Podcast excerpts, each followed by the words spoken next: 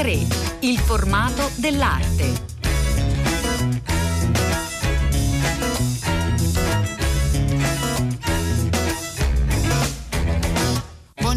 Buongiorno, a tutte le ascoltatrici e tutti gli ascoltatori da Elena del Drago. Un buon sabato mattina all'insegna dell'arte, la grande arte, l'arte di Luca Giordano. In particolare, dalla natura alla pittura è il titolo di questa grande esposizione napoletana eh, che insomma ci fa davvero piacere raccontare perché eh, Luca Giordano è stato un po' il protagonista di una, una stagione napoletana a Parigi che l'ha riportato in auge, ma questa eh, mostra a, nel museo di Capodimonte naturalmente ha tutto un altro accento, tutta un'altra eh, prospettiva e non poteva essere diversamente perché insomma eh, a Napoli eh, Luca Giordano è insomma insomma, si incontra frequentemente nelle chiese e nei musei e bisognava eh, dare un taglio differente. Dunque siamo particolarmente felici di potercelo far raccontare da Stefano Causa che è con noi. Buongiorno, benvenuto. Buongiorno a tutti e grazie. Stefano Causa che è co-curatore di questa esposizione insieme a Patrizia Piscitello. Ecco dunque qual è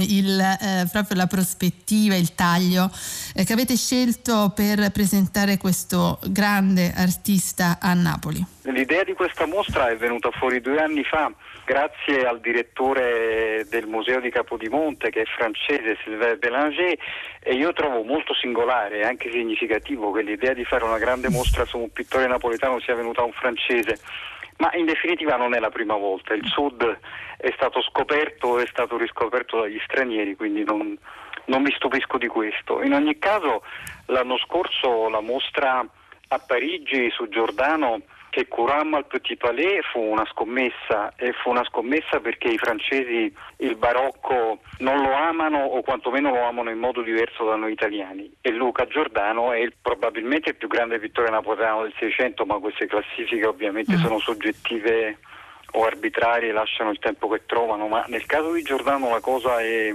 è, verosimile non solo perché per la sterminata quantità di cose che ha dipinto, ma anche perché è l'ultimo maestro nomade della cultura meridionale. Giordano è nato a Napoli ma, ma si è affermato su piazze italiane molto difficili come come Firenze, come Venezia, soprattutto poi è stato dieci anni in Spagna. Intendiamoci, quando dico piazze italiane sto sbagliando perché l'Italia prima del 1861 sostanzialmente non esiste, è un sì, mosaico sì. di, di, di, territori diversi che appartengono a, a, domini politici e culturali diversi. Di fatto la Napoli del Seicento è una colonia spagnola dove c'è un viceré.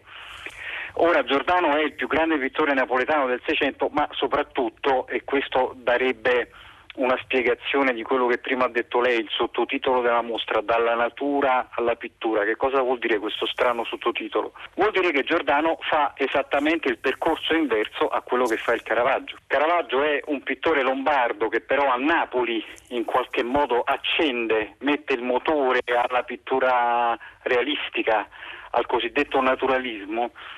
E Giordano è interessato alla natura, è interessato a restituire con la pittura il dato di natura. Giordano invece è interessato a restituire soprattutto il primato della pittura, la pittura con la P maiuscola, la pittura che si offre per quello che si vede, per così dire. E questo per noi oggi è una cosa molto difficile da, mm. da accettare. Noi oggi stiamo vivendo l'età del Caravaggio, non stiamo vivendo l'età di Giordano. Oggi probabilmente Caravaggio è il pittore antico più famoso che esista più di Raffaello, più di Leonardo, sì. più di Correggio, più di Michelangelo, più di Sebastiano del Piombo, per non dire di Giotto, di Simone Martini. Però un secolo fa il pittore più importante italiano era Leonardo.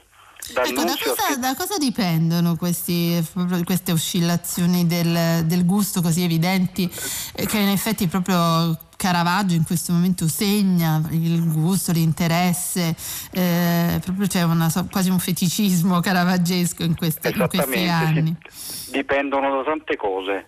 Eh, nel caso di Caravaggio io credo che si debba fare appello ai magazzini del biografismo, al gossip.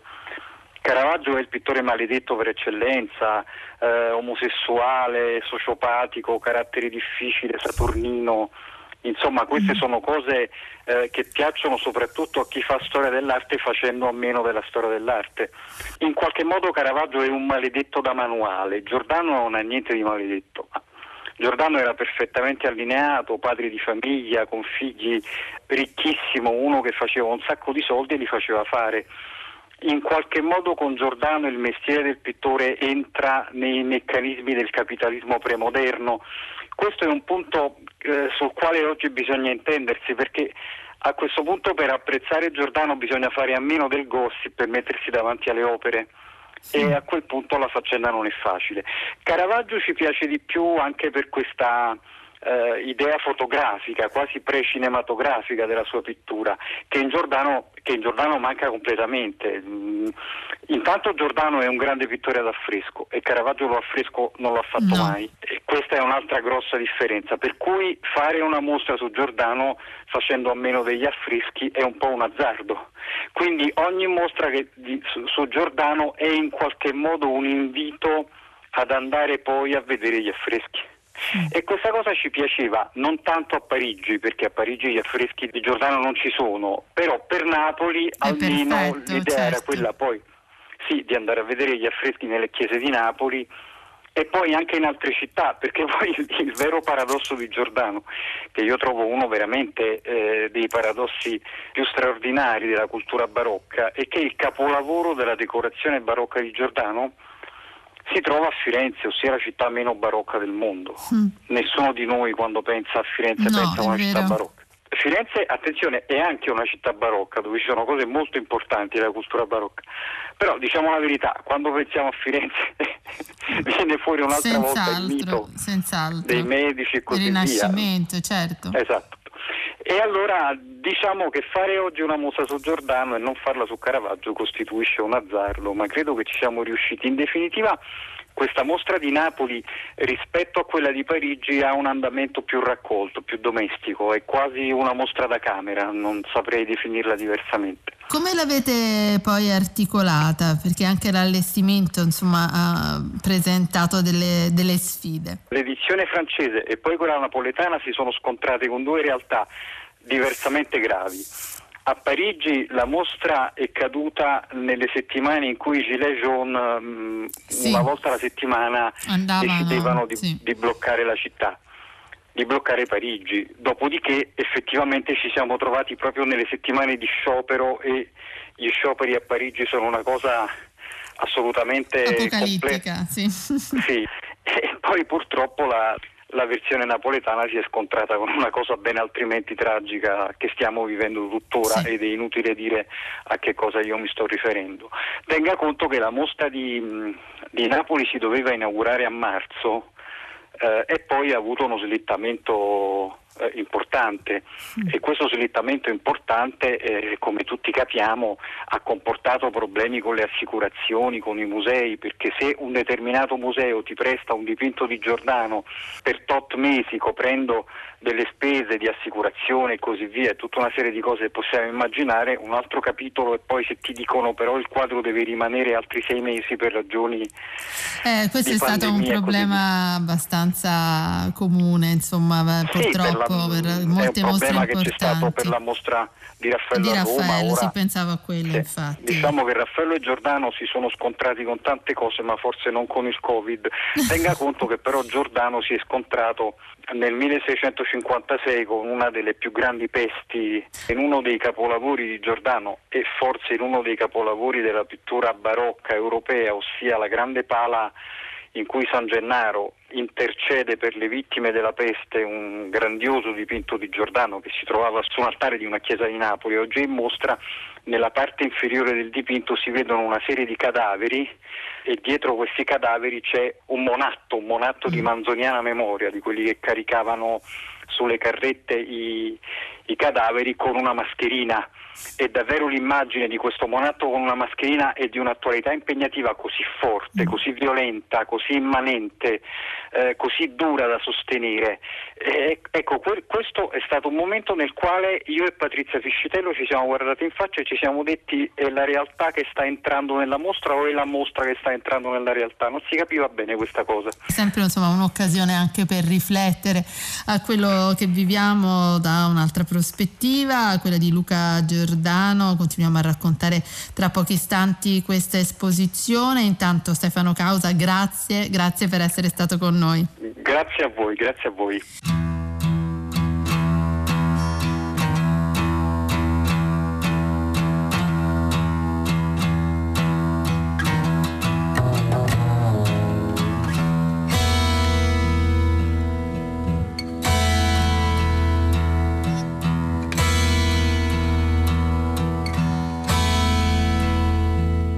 Siamo pronti dunque a visitare insieme, a immaginare la mostra Luca Giordano dalla natura alla pittura al Museo di eh, Capodimonte fino al 10 gennaio. Lo facciamo con Patrizia Piscitello che è con noi. Buongiorno, benvenuta.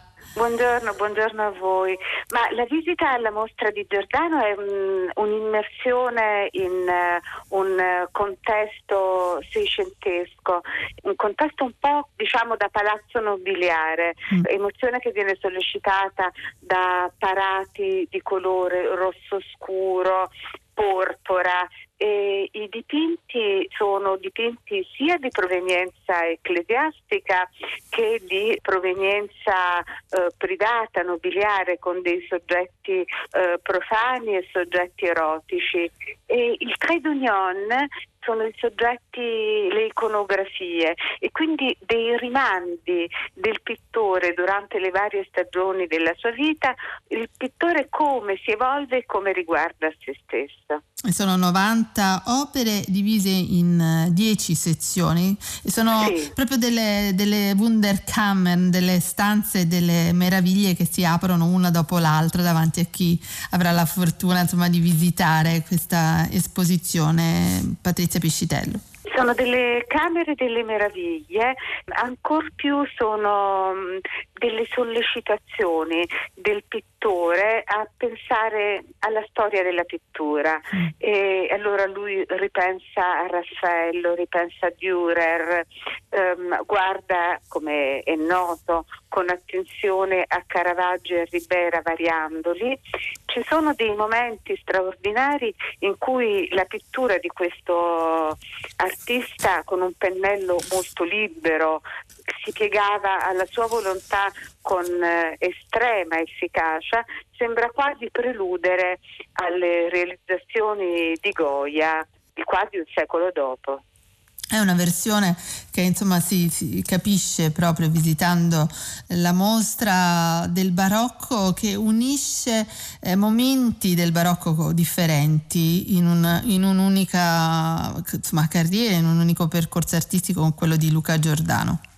È interessante che il barocco di Luca Giordano parta dalla Napoli eh, post-caravaggesca degli scuri e si liberi proprio in una dimensione romana e fiorentina attraverso Pietro da Cortona, attraverso la conoscenza anche dei Veneti, eh, di Tiziano, in particolare c'è una sala con eh, tutte Veneri bionde che sono riprese con un ammiccamento di sguardo proprio mh, dalla pittura di Tiziano, di Palma Vecchio, di Veronese quindi è come attraversare la storia dell'arte tra 500 e 600 eh, in tutte quante quelle che sono le accezioni della bella pittura. E poi insomma, si arriva, come diceva, in Spagna, in ambito spagnolo, però Luca Giordano non raggiunge forse mai no? quella, quella cupezza, quella drammaticità che invece è tipica degli spagnoli. No, infatti anche all'Escorial, no? dove l'Escorial c'era stata eh, questa fondazione di eh, Filippo II eh, con eh, gli affreschi di Pellegrino Tibaldi, quindi più controriformati, um, in qualche modo chiusi eh, e molto rigidi nell'iconografia, gli affreschi di Luca Giordano andranno a illuminare completamente questa situazione quasi da casa fortezza, mm. con eh, anche nelle chiese gli sfondamenti barocchi, una luminosità piena d'oro che era sconosciuta in Spagna e che poi rimarrà quasi un episodio isolato quello eh. straordinario. In mostra, tra l'altro, tra le opere di maggiore divertimento c'è un suo bozzetto proveniente da una collezione spagnola, Palacio Tavera, una collezione del Duca d'Alba, un bozzetto per un'Immacolata, una Vergine Immacolata. E Giordano, per estrema perizia e quasi divertimento, finge di dipingere su una tavola dipingendo i nodi della tavola sulla tela. Mm. Quindi un trompe-l'œil divertentissimo. Che dice anche molto del, del carattere di Luca Giordano, Patrizia Piscitello. Lui è l'ultimo eh, pittore mm, itinerante, no? è una persona che va tra l'altro una vita estremamente regolare, mm, ehm, nel senso che eh, riuscirà anche a tesaurizzare e a mettere da parte, ad avere una vita di agi per sé e per la sua famiglia, ma un buon padre di famiglia che si concederà il lusso di essere pittore di corte in Spagna per un lungo arco temporale che poi coincide con gli ultimi anni della sua vita e assurgere mh, a grandissima gloria e sarà diciamo eh, l'ultimo pittore che riuscirà a, a realizzare eh, nel Seicento napoletano questa grande fortuna europea. Lui sarà invitato anche ad andare in Francia, però mh, mm, in realtà in Francia vaglierà delle proposte ma non accetterà mai di andare. Il rapporto invece tra Napoli, viceregno spagnolo, e, e la corona madrilena invece viene consolidato e diventerà un suo punto di forza straordinario. Grazie, grazie davvero molto a Patrizia Piscitello per essere stata con noi. Grazie a voi, grazie a voi. Pagine d'arte.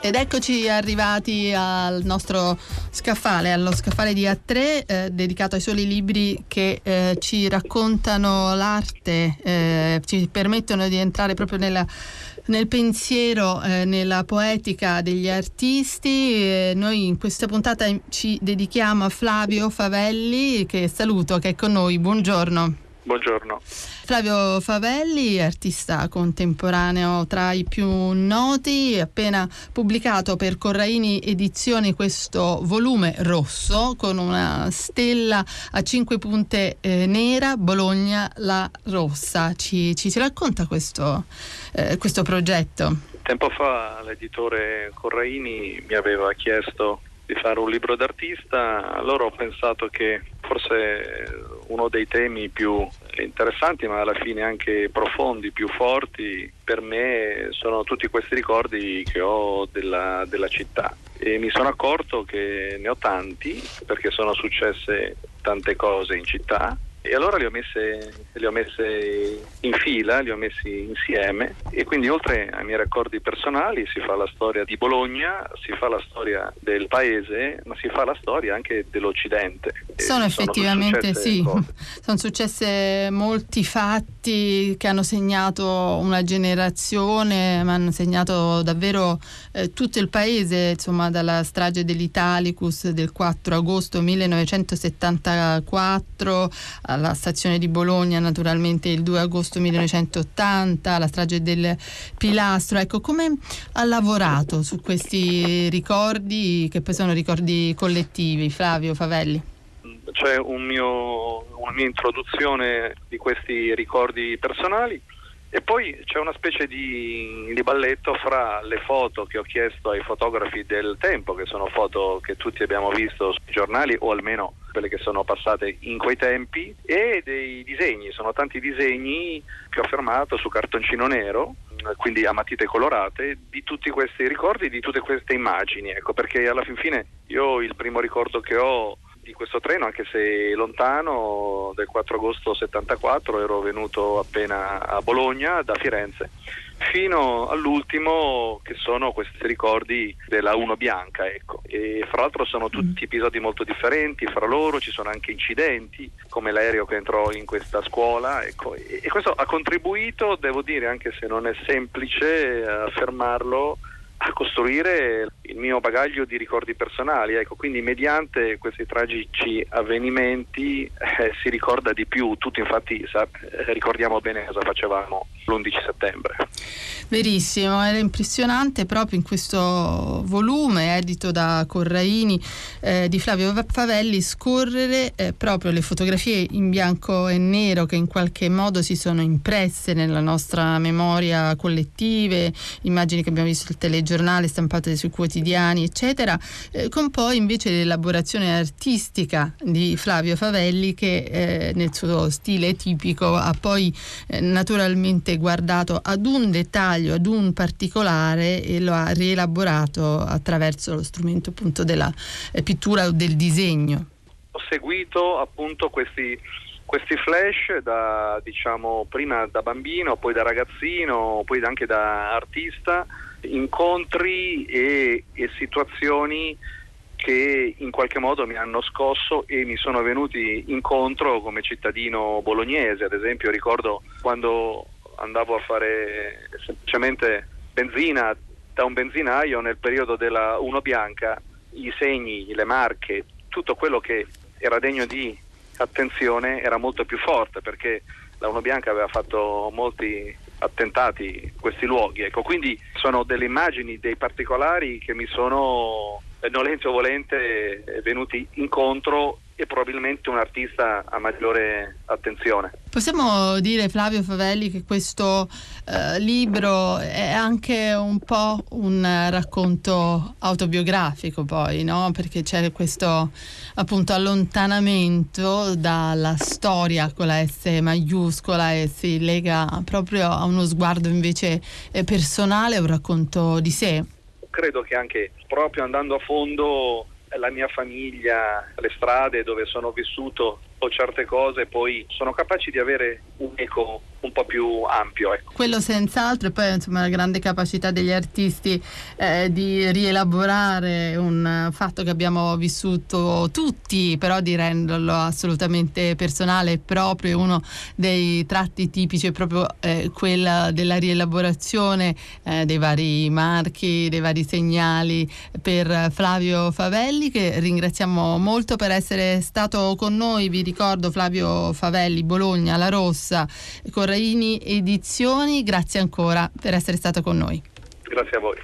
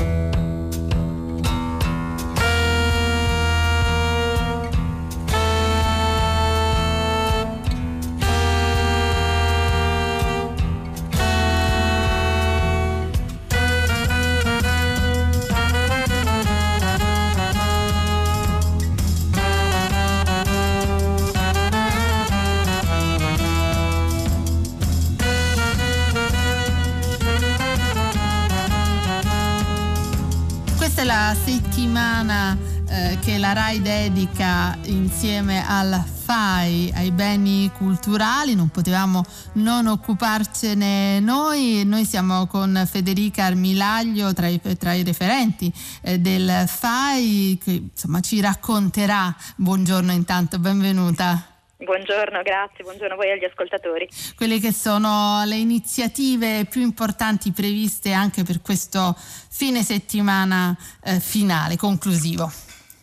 Questo è il prossimo in realtà perché le giornate fai d'autunno quest'anno raddoppiano, dunque saranno sabato 17 e domenica 18 ma anche sabato 24 e domenica 25 ottobre. E sono mille aperture in tutta Italia, in 400 città italiane di luoghi eh, che spesso sono assolutamente non visitabili dal pubblico perché sedi private, magari sedi di aziende o comunque non normalmente appunto visitabili oppure parti di luoghi che sono visitabili affidabili ma con percorsi appunto aggiuntivi, oltre naturalmente al valore delle visite guidate offerte appunto dalle delegazioni IFAI che organizzano queste giornate FAI d'autunno. E vi do subito un altro numero importante che è il 45582 perché le giornate FAI rappresentano una festa per l'Italia ma sono anche un evento di raccolta fondi per la fondazione in un momento ovviamente particolarmente difficile per tutto il settore della cultura di cui appunto eh, il FAI è un esponente esponente importante, quindi